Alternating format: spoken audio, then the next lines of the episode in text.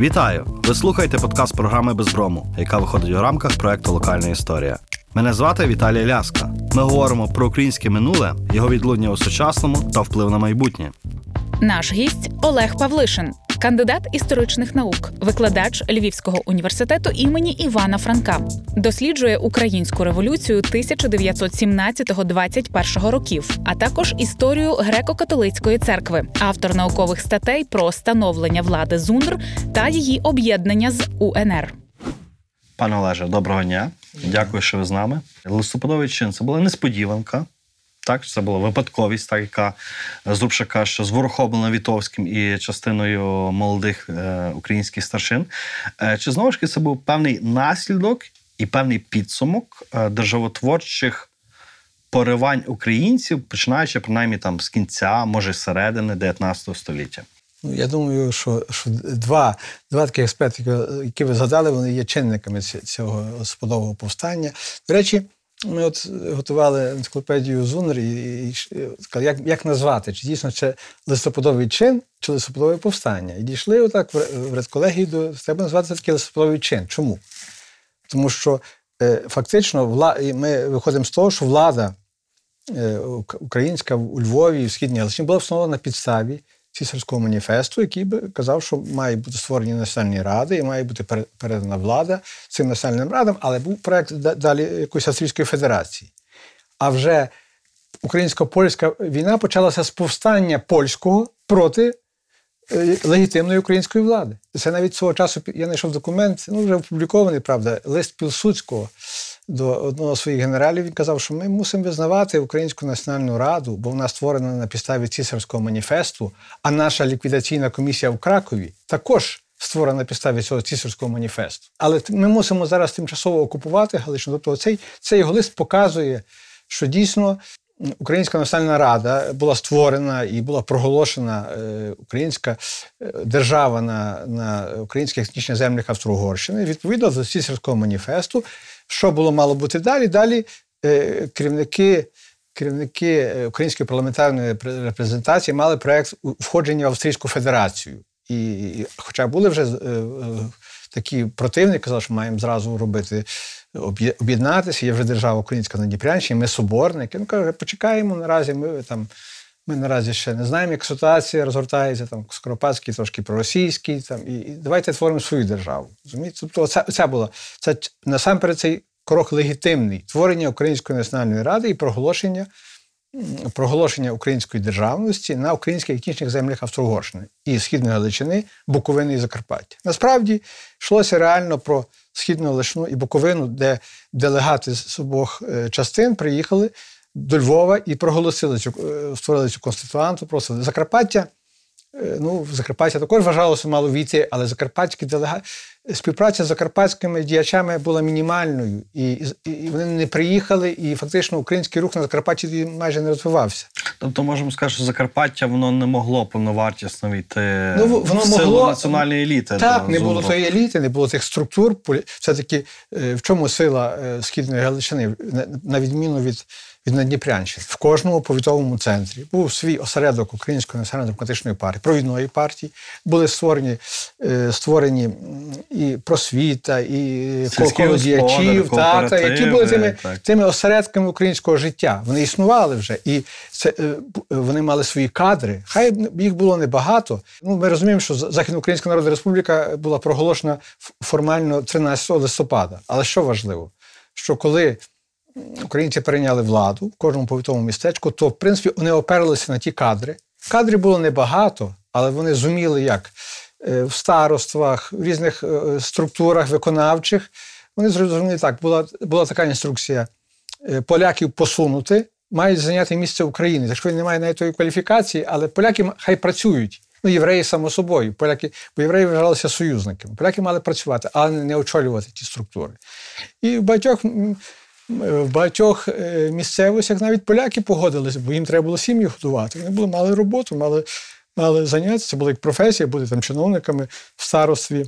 Правда, потім прийшла, я десь знайшов в нашому архіві таку інструкцію з ліквідаційної комісії з Кракова, яка їм говорила, що треба утриматися, не, не йти на роботу до української влади. І пізніше польська ліквідаційна комісія переслала кошти е, сюди в східну Галичину через банк офіційно, щоб тим, тим людям, е, людям заплатити зарплату. Тобто, ми, ми коли е, починаємо виходити на рівень життєвої стратегії людей, ми багато чого можемо зрозуміти. Але водночас ми говоримо про певну професійність оцієї держави, яка новостворилась, так яка Так. зразу почала будувати бюрократичний апарат. А от наскільки національна ідея, українська національна ідея покривала всю Галичину рівномірно, нерівномірно, де ЗУНР е, на місцях так закріпилося краще, де гірше, де українці домінували, де вони мали труднощі. Ну, в принципі, в принципі, можна говорити про певну рівномірність, бо, бо навіть е, вибори, вже е, вибори до е, Австрійської державної ради показали, що е, русофільство як певна течія програло. Так? І, і інше питання, що в окремих там е, місцевостях домінувала Українська соціал-демократична партія, де були селяни, такі переважно заробітчани, селяни малоземельні, безземельні. Більш таких там, де були господи, де, де були опиралися на, на таке середнє селянство, там домінувала Українська націонал-демократична партія, як в цілому в Галичині. В принципі, і розуміємо, що, що є певні регіони, маємо Карпатський регіон, де, де, де проблеми комунікації, де та національна свідомість вона була, але це, це проблеми так само, і все впирається в проблему інтелігенції, яка ту національну свідомість, вона її, як кажуть, втілювала її в, е, в уми місцевого селянства.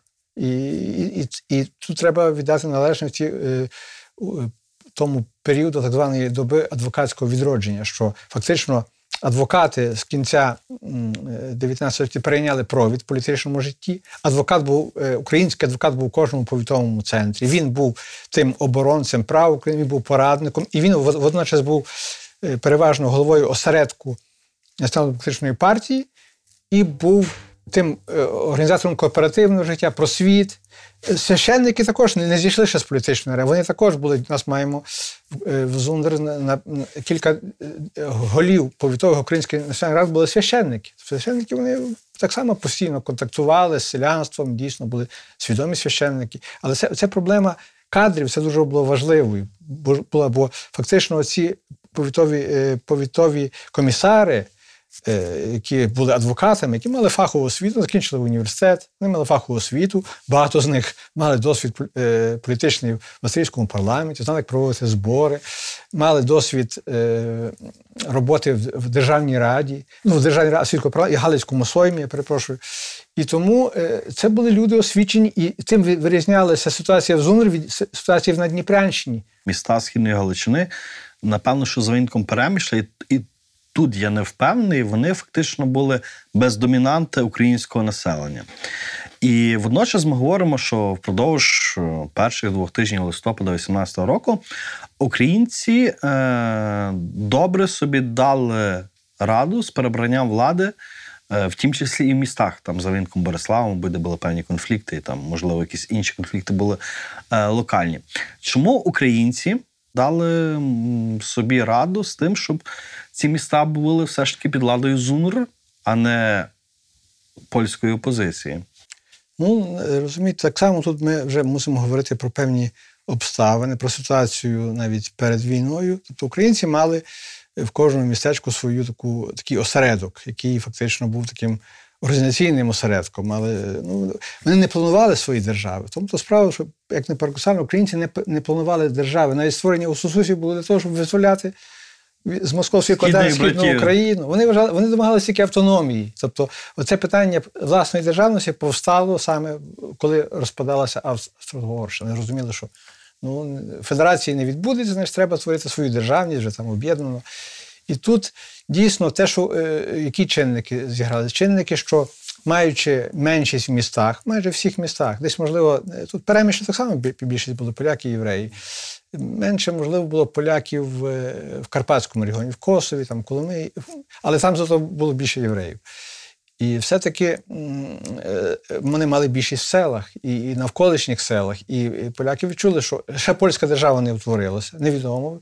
Перед тим вже писали, що от що буде після програшу війни. Коломийська газета писала, ну що буде? Ну, має вирішити мировий конгрес в Парижі, який буде, яка буде доля Галичини. Тобто вони розуміли, що хтось буде інший вирішувати. І вони, і старше покоління поляків дуже було таке дуже так само спокійне. Вони ну, хвилювалися, але вони не були тими чинниками, які міняли ситуацію. Натомість середовище польської організації військової, яке, до речі, у нас це питання мало вивчене і польськими дослідниками. Було в кожному містечку було польська організація військова, таке, е, такі, такі підпільні, підпільні утворення. Вони не вони не змобілізувалися, і коли вони, вони, е, як кажуть, зрозуміли, що треба чинити опір, е, вже українці перейняли владу, прийшли в кожне старосто, жандармерію, зайняли, і поляки не змогли, по-перше, не мали сили такої і не, могли опертися, як тут е, на молодь оперлися у Львові в селах. І чинник селя, селян, селяни прийшли, селяни були налаштовані дуже е, так, знаєте, рішучо.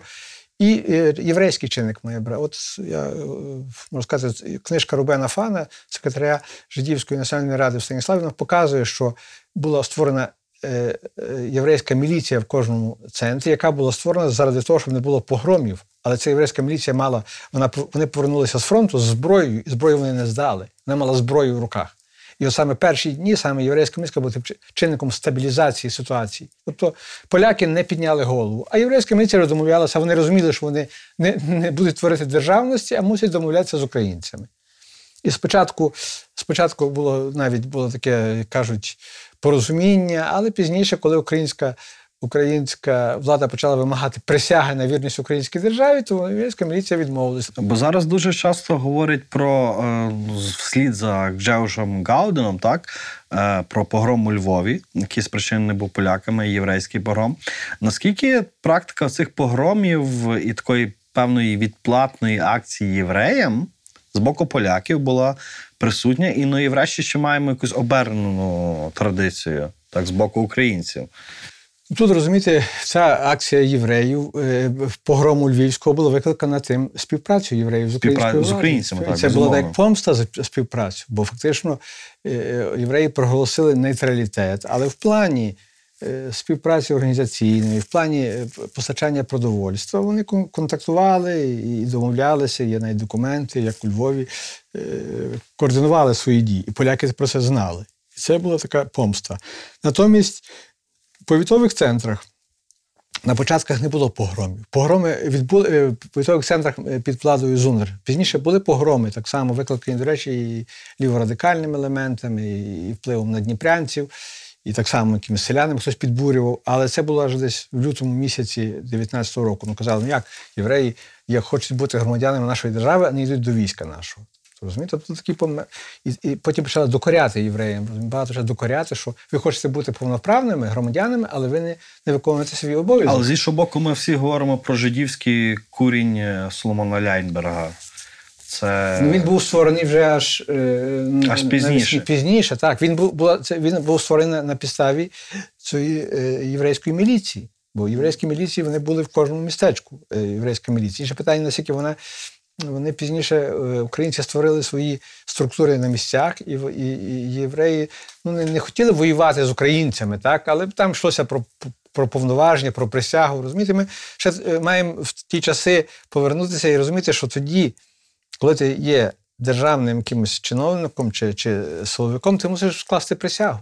Там будь е, питання входження поляків до української адміністрації полягали в тому, що першим пороком підписання присяги на вірність українській владі. і були такі випадки. Були е, десь вони відмовлялися. Кілька там було випадків, що підписали ту присягу. В Золочі був скандал, в Золочеві там, наприклад, вони відмовилися категорично. Тобто, і саме оце питання присяги на вірність українській владі, воно було тим чинником, який Ну, навіть Вододілом. Так. так, і навіть школи припинили свої, бо, бо, ж- бо вчитель також був державним чиновником, і, і вчитель мав підписати ту присягу. Інша держава, а держава українська. Тобто це такий момент, який ми так само мусимо враховувати. Бо ми виходимо знаєте, певних національних аспірацій, є ще стратегія виживання. З одного боку, він ну я не, підпишу присягу, але чим сім'ю годувати? Питання міжнаціональної ситуації з одного боку ми маємо конфронтацію українців з поляками, але під на території ЗУНР конфронтація ясно була ідейною, такою політичною, але були польські організації, польські комітети, гуманітарного, вони контактували з українською владою. От ви каже, там прибув якийсь там транспорт, продовольства за Дніпряничем. Ми кажемо, ми поляки, ми теж хочемо е, продуктів. Значить, а, добре, вам скільки ви. Тобто, оця, оце порозуміння гуманітарне, воно завжди. е, Ну, воно вирішувало знаєте, позитивні речі, воно сприяло, сприяло стабілізації, бо треба було розуміти, влада це розуміла, що треба порозумітися е, з, п- з поляків. У нас в Станіславі, в столиці Зунер, виходило три польськомовні газети. В часі зуну. Так, три польськомовні. У нас є бібліотеці. Я ними користував. Тобто є одна газета така дуже лояльна, дуже проукраїнська була, а дві такі, які ну так вони не, не, не, не писали, не публікували якісь антиукраїнські гасла, Але але так якусь поль... Мали критичність, певно. Ну, і маємо, що, що такими осередками польського життя були костели. Тобто цей... Ну і інше питання, що таких активістів польських, які е, потенційно були готові повстати зі зброєю в руках і спробували повставати, було кілька випадків. Українська влада інтернувала, арештувала, помістила певні. Ну, ми, ми, навіть є таке слово концтабори фігурує в, в дискурсі української влади. Є В контексті документ. Західноукраїнської Народної Так, Республіки. так, читав документ, який Романа Парфецький, заступник міністра, е, заступник секретаря внутрішніх справ, сказав, ну, маємо полагодити питання концтаборів. Ну, з того, що ну, це, це слово воно йшло ще Табори для інтернованих так, ні, ну ми, ми, ми називаємо суть. Тобто, це були табори для інтернованих, вони, вони е, деякі були облаштовані в колишніх таборах ще е, часів Першої світової війни, а деякі були просто в приміщенні гімназії. Ну, і це також це дуже умовно. Там, наприклад, помістили в Тернополі польських активістів. Там якусь гімназію, там вони там мешкали, так? Ну, а треба було їх годувати. Значить, родини приносили їсти. Потім, хто не мав родини, то, то вони мали кошти, їх е, український конвоїр водив до ресторану. Водив до ресторану, мали пообідати. З. Ну, але ресторан е, е, кажу, наш, наш конвоїр хоче також поїсти. Ну і цей польський інтернований мусить заплатити ще йому за обід. І каже, дуже сподобалося нашим конвоїрам ходити з поляками до ресторану, аж поки вони це припинили. З іншого боку, українців інтернували, українських діячів інтернували поляки вже е, в, е, в, е, в цьому Баранові, такому замку. І каже також, а це наша такі, знаєте, сметанка львівська, це Кирило Студенський, там Володимир Бачинський, так, пани, розумієте, адвокати. І вони мали їм дали помешкання, і вони не будуть прибирати в кімнатах. Найняли місцевих поляків, які, які мали кімнатах прибирати. От наскільки ми можемо говорити про ЗУНР як державу ефективну і як державу, яка виділялася з поміж інших, скажімо, таких утворень, так які виникли на уламках імперії е, після Першої світової війни? Ну, безперечно, що вирізнялося, і саме тим, що ну, опанували владу, опанували всі структури е, з допомогою тих військових е, округів, військо, багато було військових в запіллі, не, не були всі на, на фронті. Тримали ситуацію під контролем, е, зуміли налагодити там апровізацію міст і, і, і забезпечити лад і правопорядок, так, і силовими методами, бо навіть маємо пам'ятати, що не тільки добровольці йшли на фронт, але е, тобто цей Мобілізували це, ми просто. почали навіть силовий спосіб. Були такі, таке село Гнилички, е, коли яке було одне з перших москофільських сіл, свого часу прийшли на православ'я, то там послали експедицію і просто силовий спосіб їх трошки. Забрали до війська, та Батога, все. там Так. трошки. Тобто, це, е, ця мобілізація мала характер, мала характер вже такий дієвий. Тобто тут структури е, саме опиралися на всі, на осусусів, на національне свідоме вояцтво, середніх офіцерів. Ми не мали офіцерів вищого командного складу, але ми мали добре е, вояків, які прийшли в Першу світову війну, мали добрий досвід, і вони ну, були національно свідомими, і вони зуміли е, контролювати ситуацію. Тобто, чи можемо говорити, що ефективність ЗУНР вона полягала не лише в галицьких адвокатах, так не лише в досвіді парламентської боротьби там кількох десятиліть поспіль, а вона полягала в наявності військової, можливо, не еліти, але військово організованих українців. Так, так. Розумієте, недаремно корпус січових стрільців в Києві, який був ну, створений на підставі тих полонених галичан, був найбільш боєздатною частиною. І е, це доби І центральної ради, і директорії. Було відповідальність. І чому, чому Петлюрі йшлося про Галицьку армію е, підпорядкувати її собі? Він розумів, що це є е, бойова сила, зорганізована, дисциплінована, і вона е, національно свідома.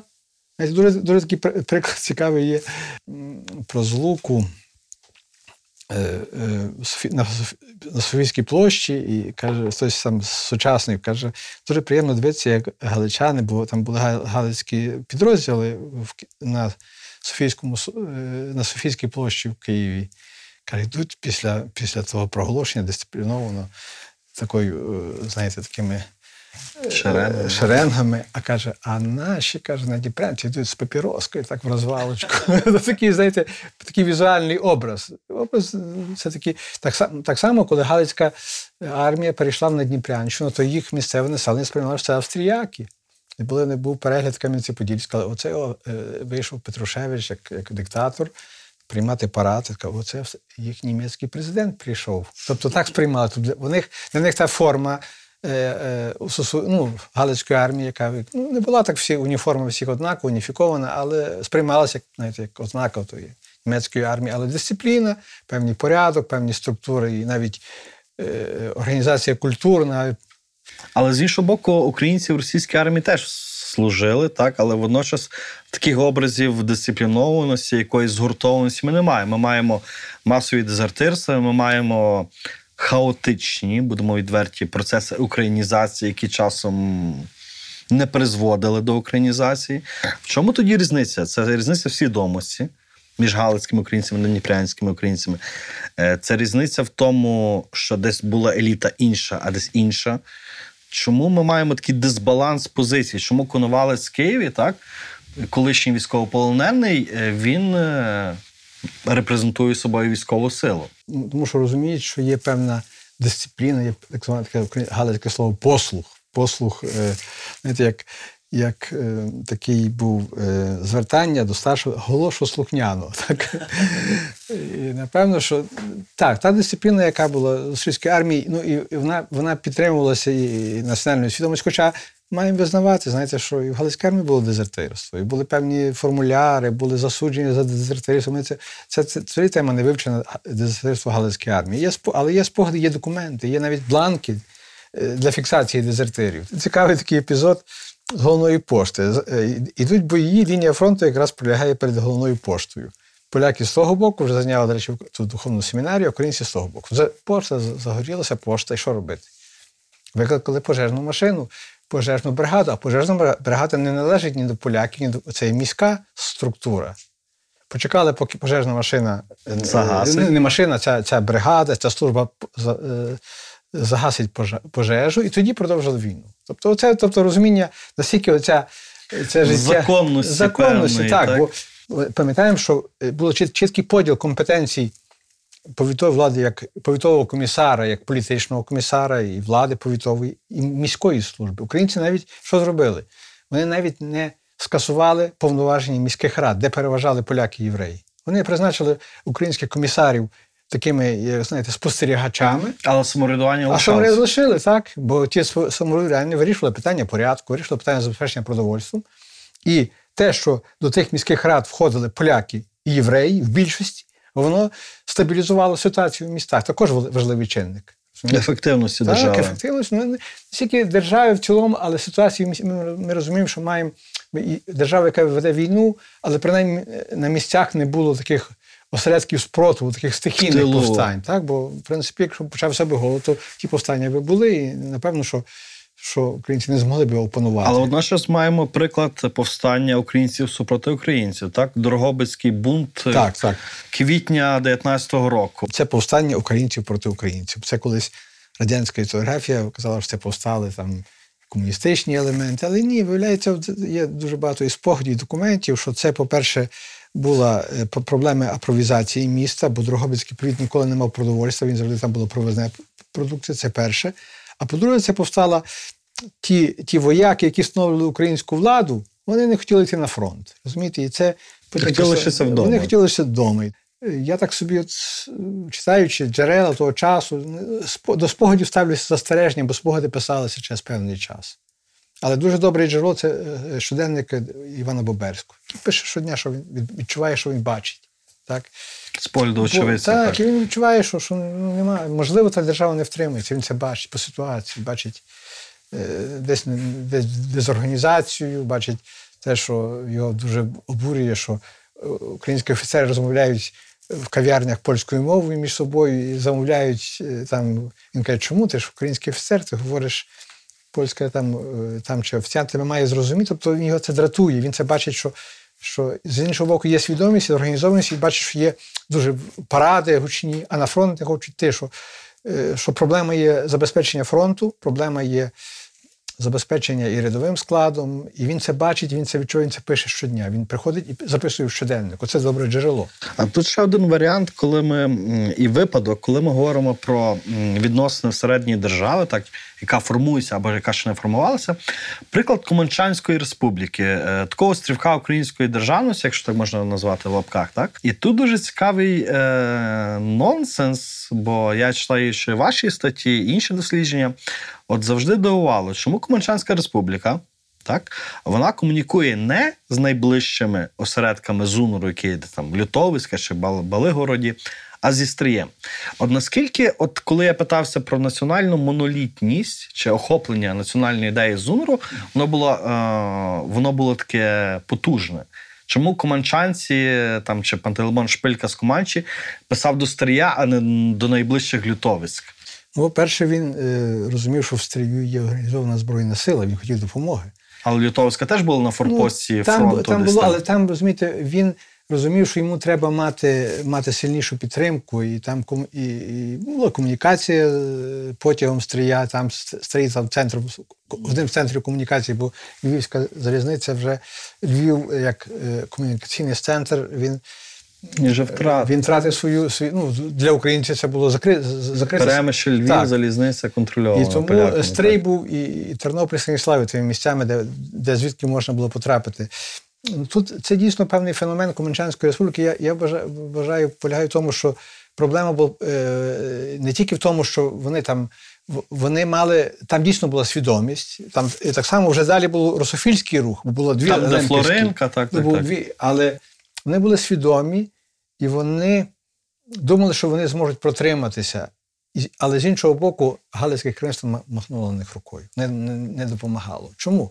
Тому що проголосили від Сяну до фактично говорили про творення Україн... е, Від Сяну до Дону. Тобто, хоча ук- українські, українські етнічні землі виходили поза Сян, і місто Ярослав також було Поза сяном, так. було поза сяном, але туди навіть не послали гінців, щоб ті переймали владу. Ті створили свою структуру, створили навіть свою. Були готові перейняти владу, але не було Але вказівки. українці махнули рукою. Так, і я думаю, що я думаю, що махнули рукою і на Команчанську республіку. Вони розуміли, що, що бракує ресурсів. Розумієте, вони розуміли, що, що, що для того, щоб опанувати, коли в умовах вже війни, коли поляки мають ресурси, Але водночас там і українці становили в селах більшість. Ну, більшість, але ті українці мали їх треба було озброїти, їх треба було мати, е, е, мати і зброю, мати відповідних командирів, мати відповідне військове керівництво. Бо тут, знаєте, що візьмемо? Е, Дмитро Вітовський це сотник, це ступінь капітана. Він цьому і пішов. Це нижчий офіцерський ступінь. так, він, він не мав досвіду, він, він не мав ні військової освіти. У нас було кілька е, фахівців, ну, кілька офіцерів з військовою освітою. Вітовський ну, мав досвід, мав якийсь досвід боїв, але в плані організації війська він не мав. І тому просили Дніпрянських вже генералів, вищий командний склад. Тому я, це дійсно, е, ця Команчанська республіка це певний феномен. Це показує, наскільки оця показує, наскільки оця свідомість вже була втілена в ті е, селянські маси, навіть тої Лемківщини, знаєте, це дуже важливо, щоб простягалося. Насправді, Так. бо ми говоримо про традицію закерзоння українських етнічних земель і говоримо про українську свідомість, Там, яка проявилася. щоб ви знали, до цього часу у Команчі є українська церква, є дуже свідомий священник, і далі ця він Попри всі негаразди, Так, попри всі не негаразди, хоча знаєте, зараз там українців майже немає, але ця, ця десь знаєте, якась е, історична пам'ять залишилася про це. Це дійсно важливий.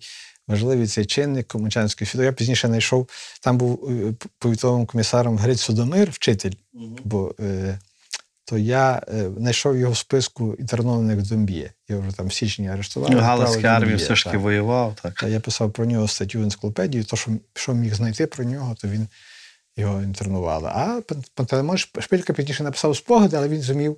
зумів Іммігрувати, наскільки. Іммігрувати, так. І, але дійсно, ця Команчацька це дуже яскравий епізод. Кілька, цієї- кільканадцять сіл, так, і фактично. це такий епізод дуже ва- важливий в плані розуміння національної свідомості і соборницької ідеї, бачите, бо От Соборницька ідея Україна від Сяну до Дону. Так ми вже в принципі про. Проговорили, чому галицькі українці не відразу проголосили з'єднання з тамтою Так. частиною України, так, а проголосили свою державу. Але знову ж таки, грудень 18-го року, так, ем, маємо передустановчий цей договір у фастові, коли Переступний договір. переступний договір, так, коли е, має творитися єдина держава. Хто був ініціатором акту злуки, чи оцих, принаймні, соборницьких е, поривів в Надніпрянці чи Галичани? Хто вперше про це заговорив? Найперше про це говорили, е, заговорили, звичайно, що галичани, бо вони 10, е, 10 листопада зобов'язали уряд, Раду державних секретарів, який щойно утворився, поробити заходи задля об'єднання з українською державою. Ще, ще тоді директорія не прийшла до влади, але вже було розуміння, що треба налагоджувати контакти. І вже поки йшло це антигетьманське повстання, доїхала делегація е, Цегельський і Левицький, і там мали перемовини від імені Зунр, мали, перемовини у Фастові. Я, до речі, в Варшаві в архіві знайшов протокол того засідання. Ну, там протокол. фактично галичани були надто вдоволені. Навіть не те, що вдоволені.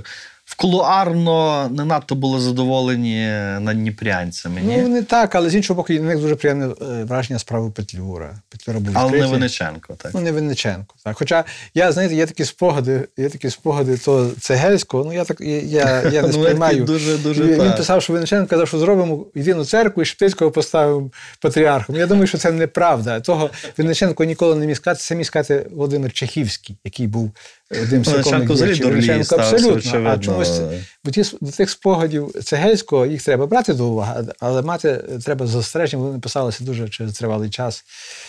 І оці е, дійсно ці переступні договори фастові, але з іншого боку, було розуміння, що не тільки там заради, заради того е, е, через тиск з боку знизів, е, задля злуки, об'єднання, але те, що розуміли, що є велика. Велика е, потуга, економічна потуга. Бракувало зерна, бракувало цукру, і, і, і перші е, там же в тому ще не було, не було підписано е, ухва- ухвали про злуку, але вже в тому договорі є про постачання зерна, постачання продовольства і постачання галицької нафти. Меркантильні Так, інтереси. ну, це, так. це зрозуміло. Це, і розумієте, тим сильна, і це чинник економічний, що ми Галичина має нафту, ми маємо хліб, і ми разом маємо велику потугу, економічну, продуктивну. Це постійно на цьому наголошувалось навіть в пропагандивних виданнях. А наскільки тоді було е, бачення спільного ворога? На грудні, січні? Ну, бачите, спільного ворога, напевно, що ну, для Галицької українців ворогом був, е, були поляки, так. Е, З приводу там росіян, більшовиків, е, ну, не було таких уявлень, тому що треба сказати, що Перша світова війна, коли прийшла російська армія, вона проводила таку антиукраїнську політику, але вона завоювала, е, намагалася завоювати прихильність українського селянства. Російська е, окупаційна армія е, е, годувала цілі села, розумієте? І росіяни, ну і в тій російській армії були українці, які говорили українською співали пісні. І, і російська армія, крім тих дикої дивізії в Карпатах, лишила про себе такі згадки, досить такі, знаєте, не, не завжди негативні. Я не кажу, що дуже позитивні, але не завжди негативні. Але розумієш, що це наші десь там. Так, ну бо російські там були інструкції. Були інструкції там генерала Іванова. Сказав, що треба ставитися з повагою до уніатських святинь. Навіть таке було. Що знаєте, єпископ Євлог, який хотів робити е, тут православ'я завод, його російське командування вимагало забрати його звідси, щоб він не збурював е, настрої, розумієте? Тобто, оце е, уявлення про росіян, е, воно було ну, таке ну, амбівалентне, не було. Розмите. Розмите, так. Вони першим ворогом були поляки. А дуже часто вододіл між галичанами і надніпрянцями проводять по лінії соціалісти-державники. Наскільки державникам, е, умовно, так, чи адвокатам, на кшталт Петрушевича чи Левицького було е, легко вжитися з соціалістом на кшталт Винниченка? Ну, вони, вони фактично ними і не вжилися. Вони не вжилися. Вони не вжилися, і вони собі союзники вибрали такі опозиційні, е, такі консервативні партії. Ну, навіть, але навіть партію українських соціалістів самостійників, які були в опозиції до Петлюри, і вони під час е, там вес- навесні кілька членів директорів, Панас Андрієвський і ще був, які були, е, були в Станіславові і пробували створити свій центр. І фактично навіть е, е, перевороти Болбочана і Оскілка вони не були інспіровані галичанами, але галичани їх підтримували. Розумієте? І Петлюра про це знав. Тобто це, це протистояння, воно існувало. Ну, Петрошевич перший раз е, Петлюра був у Львові е, в 905 році, був у першій міграції, ну але тоді Сто Петлюра міг знати і з ним Ну, спілкуватися. та, він не був він, він, правда, персоною. спілкувався з цими е, соціалістичними діячами. Десь Цегельський про нього, що він десь його пам'ятає, пригадав собі такий, що був молодий такий чоловік, був талановитий публіцист. Але от вперше, перше, е, і ще маємо зауважити, що Петрушевич не поїхав. Петрушевич не поїхав на, на проголошення злуки. Він міг поїхати, а він поїхав до Відня в той день. Тобто його бачили в той день в Відні. Е, Чи ми можемо говорити, що акт проголошення акту злуки, який ми зараз там дуже, дуже урочисто святкуємо, е, це була лише формальність, яка за собою не несла реальних років до об'єднання держав. Ну, я, я би так не сказав. І знаєте, я все-таки я стверджую і в своїх публікаціях стараюся аргументувати, що це дійсно е, це було е, акт юридично недосконалий. А чому? Ну, тому що там не було передбачено, що, що е, е, система підпорядкування влади, що Українська Національна Рада скасовується, а вона далі існувала, далі про це уряд український існував. Тобто ці, Тобто було два уряди в одній державі. так, тобто це, це не було. І причому, що, що всі про це знали, а всіх це влаштовувало. Повертаючись до злуки, вона полягала в чому? В обміні. Е, е, ну, в обміні продуктами, тобто нафта, е, і ну, зато платилося кошти, але це була важлива економічна співпраця. Далі військова співпраця. Ну, не вдалося, при, прибули сюди до Галичини кілька таких е, надніпрянських підрозділів, і вони виявили, що вони національно несвідомі, їх відправили назад. Але кілька з них діячів тут і такий отаман- отаман Карась був е, в Збройних силах. Тобто вони лишились добрий слід. Але це була демонстрація. Це була демонстрація. Поляки злякалися. Навіть цей загін Долода, який прибув.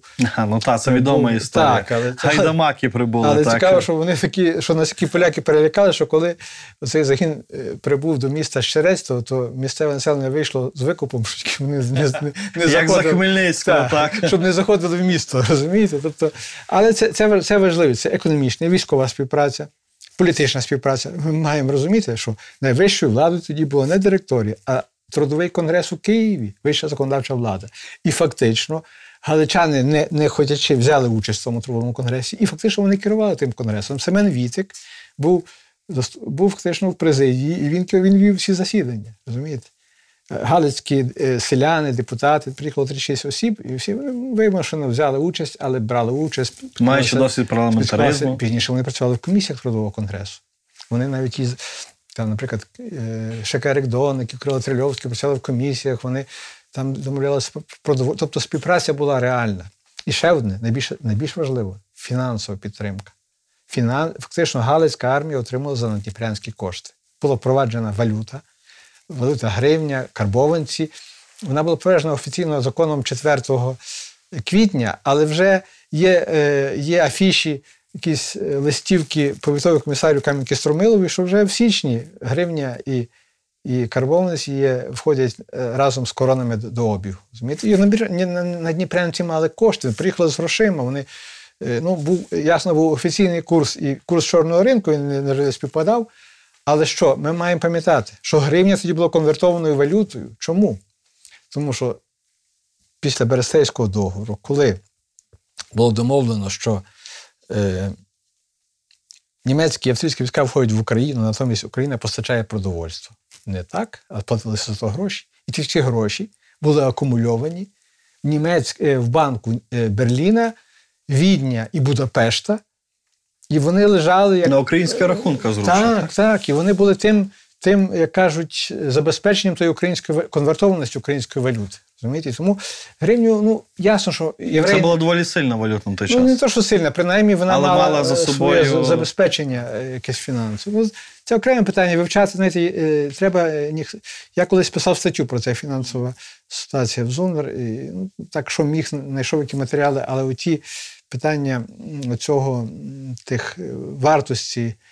Е, Вартості е, такої конвертованості я глибоко не розглянув, бо не мав для того джерел. Але я потім знайшов навіть польській пресі, що, що навіть в 20-му році в Галичині міняли ще гривні на, на польську. Тобто ще Ще розуміли, що можна, можна їх якось конвертувати. І треба сказати, що, що фактично що, щомісяця Надніпрянщина посилала великі суми грошей, за які утрималася армія.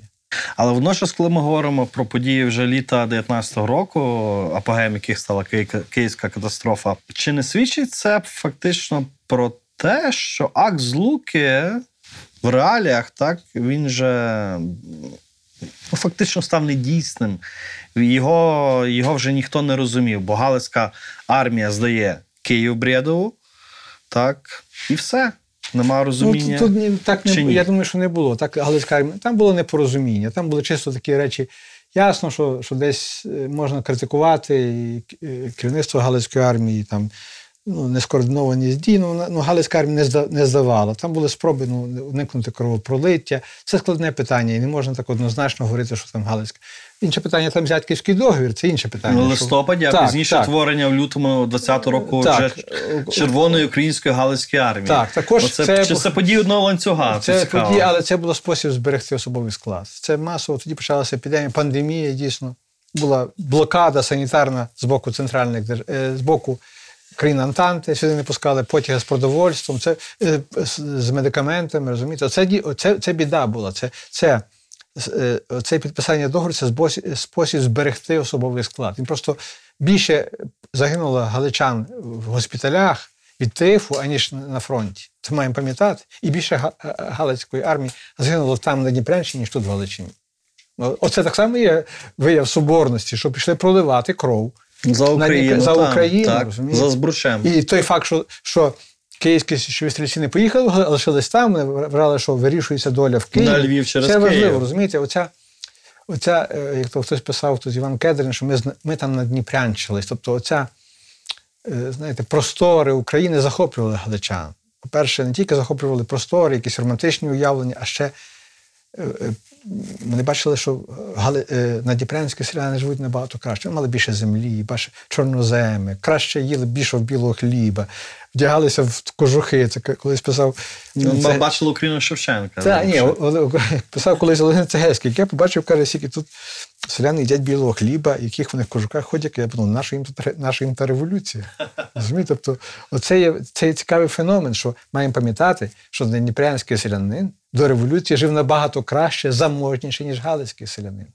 Тут не було землі, чому всі їхали в було Але причому чомусь Галицький слід був свідоміший. Ну, боротьбі свідоміше завдяки тій праці тих адвокатів, священників, тому переконанню. Наявності Так, еліти. це, велика праця, розумієте, навіть втілити йому е, те, що він українець. Тобто Ну, е, так. ідентичність України з'являється тільки щойно в Першій світовій війні. До того себе не називали Я українцем. тутейший, я греко-католик. Ну так, ну ні, русин було русин. русин, русин, так. У Фр- Франка не знайдете слова українець. В творах Шевченка.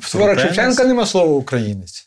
Вже е, це, це, е, розумієте, е, ідентичність України з'являється під впливом тої е, праці тих, е, тої надніпрянської інтелігенції, яка вже І тих, тих громад. так. війни. І вони потім тут- сказали, що і постало питання, як себе тут маємо назвати? Ми русини. Давайте, і колись Мирон Кордова писав, ну маємо прийняти назву більшість України, ну, українці. І от е, назва України, навіть ще є е, якісь протоколи е, допитів часів українсько-польської війни з польського боку. То ті полонені назвали себе Я русин. Тобто є спогади Кирила Карла Звіринського про Лаврівський, монастир, так. Лаврів.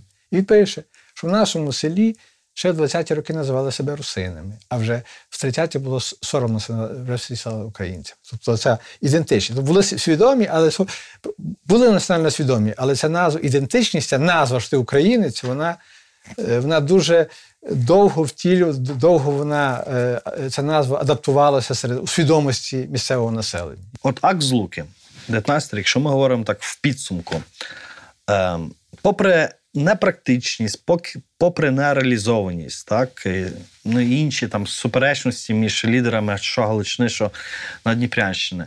Але що в сухому залишку, і що в залишку там кількох десятиліть перспективи подальшої він дав Україні.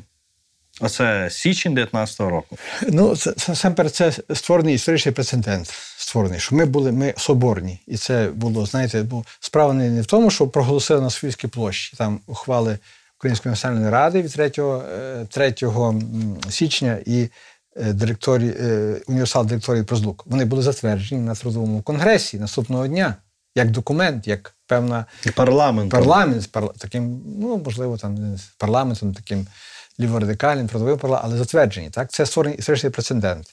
І це показано, що соборницька ідея знайшла втілення. Тобто ті соборницькі уявлення вони панували, вони, вони були фактично тим чинником, який, який е, як кажуть, був, е, е, був каталізатором українського руху.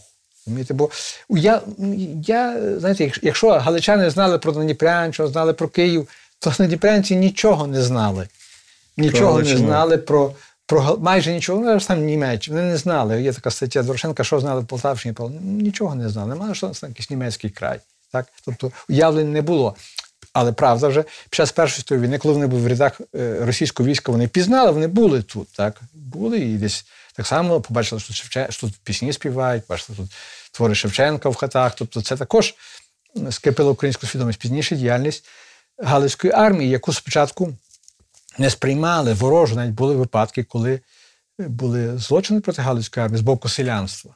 Є випадки За Збручем, Так, так. за Збручем. Але пізніше вони бачили, що Галицька армія є такий чинник правопорядку, і е, вони багато працювали, там робили різного роду концерти, зустрічі, йшли в церкву, якісь організовували навіть якісь на свята. Є багато спогадів про це. Дійсно, це така конструктивна робота усвідомча тої Галицької армії, і, і яка, врешті, ну, е, багато ну, чи переконала, чи, чи пояснила, чи втілила ту, ту, ту розуміння самосвідомості, що є. От там були в Австрії, але це також українці. Це, це велика праця, велика це такі зусиль. І що важливо, що, що попри тих розходження тих еліт, Петрушевич, попри- той Зятківський договір, чи, чи оцю Варшавську угоду е, 20-го року, так, так. Пілсудський Петлюра, ніхто з керівників ніколи не скасовував, не заперечував акт злуки. Десь писали колись деколи літературі, що о там е, перейменував знов себе Петрушевич, що ми є не Зоунр, а Зунр. Ну, він перейменував, то це йшлося про, про чисто для міжнародну так. репрезентацію цієї ідеї. Але ніколи він в своїх е, виступах ніде ні словом не заперечив злуки. Ні, ні, ні, ані Петлюра, ані Петрушевич. То розуміли, що це є Навіть попри що це є домінуюча ідея, що це ідея, яка є е, ну, на- на- найголовніша, найголовніший такий стержень, який тримає цю на- національну свідомість, і ніколи соборницьку ідею ніхто з них не зап... Можливо, найголовніший наслідок цієї революції української, що було, що за збручем, що е, після збруча. Це, так. це кульмінаційний, кульмінаційний, е, як кажуть, епізод української революції. Це було е, фактично Символічно, на. Майдані було театралізоване дійство. Був режисер Микола, С- який продумав все, як це, це, це, це був спектакль, фактично Майдан. Сюди прийшли працівники бюджетних установ і гімназій, їх привели. Та, тобто це було для того, щоб продемонструвати ту єдність. Вони мали свідомість чи не мали, але це важливо було. І були е, військо, були е, якісь представники там, ну, дипломатичного корпусу, якісь іноземні представники, які репрезентували країни Антанти, і також були присутні. Тобто, це, що цікаво, що не було тоді мікрофонів, а була центральна трибуна, а в- в- е, по кутах цієї площі. Були такі глашатаї, які читали той текст, повторювали, що читали було Тобто, це так. такі, тобто це було дуже добре зрежисоване театральне дійство, але воно мало великий ефект, і воно, врешті, ну, ми, ми не даремно святкуємо. Це певний, е, певне символічне дійство, яке символізує цю соборність. І, і, і, і, і те, що далі ця е, соборницька ідея була лейтмотивом українського руху весь міжвоєнний час. І є зараз і, до цього часу ми пригадуємо. 90-й рік оцей ланцюг злуки. Також він здавалося, що це в умовах радянського режиму, що це радянський з- е, цей е, Що воно що воно могло означати? А воно означало водночас і самостійницьку ідею. Ну ж це ж не е, е, е, спецслужби радянські ж не, не розганяли цей ланцюг злуки, бо в цьому не було. Був приклад цього прибалтійського ланцюга, але тут ну, не було такого антирадянського змісту, але був антирадянський зміст в умах людей. Тобто цей символізм символізм традиції. цього соборницького. Навіть свято Соборності воно було 22 січня в річницю універсалу 4-го. До символізму цієї події ми не можемо заперечувати. Абсолютно. І, і, і важливе значення, і іс- історичний прецедент. Розумієте, що ми єдині. Хоча здавалося, ну це не було там Закарпаття не було. Було кілька три здається, три делегати з Закарпаття. Ну, ну але це так не само в тому, в тому також був символізм. Але Так. були буковинці, які брали участь у Ровому конгресі. Там, тобто це, це також важливо. Ну, і ми, для нас це є певна відправна точка е, е, і соборності, і національної свідомості, української держави І нашої сучасної держави. Так, так. Пане Олеже, дуже вам дякую. Дай Бог, що наша ця соборність і наша єдність вона буде зберігатися, примножуватися. І цією єдністю буде охоплюватися ну, все українське суспільство і буде дивитися один керунок. Дякую.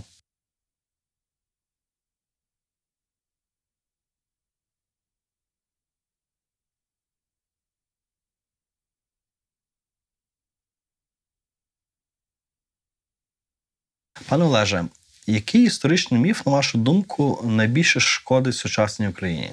Історичний міф, який пов'язаний, пов'язаний з, з Київською Руссю. Як Київська Русь, це була українська держава. Я думаю, що це не, не, це однозначно не було ще поняття такої. Нації тоді ще не існували. Інший спосіб е, формування е, держави, розумієте? Ну, але, але, але з іншого боку, в ди- дидактичному плані, я це студентам собі кажу, що маємо говорити, що це так, бо українські князі, українські козаки, бо козаки себе не відчували українцями, так? Але, але для нас це дуже певні Творення міфу, творення певного певного міфу, який працює на нашу е, на головну ідею. А яка ключова подія, на вашу думку, змінила хід української історії?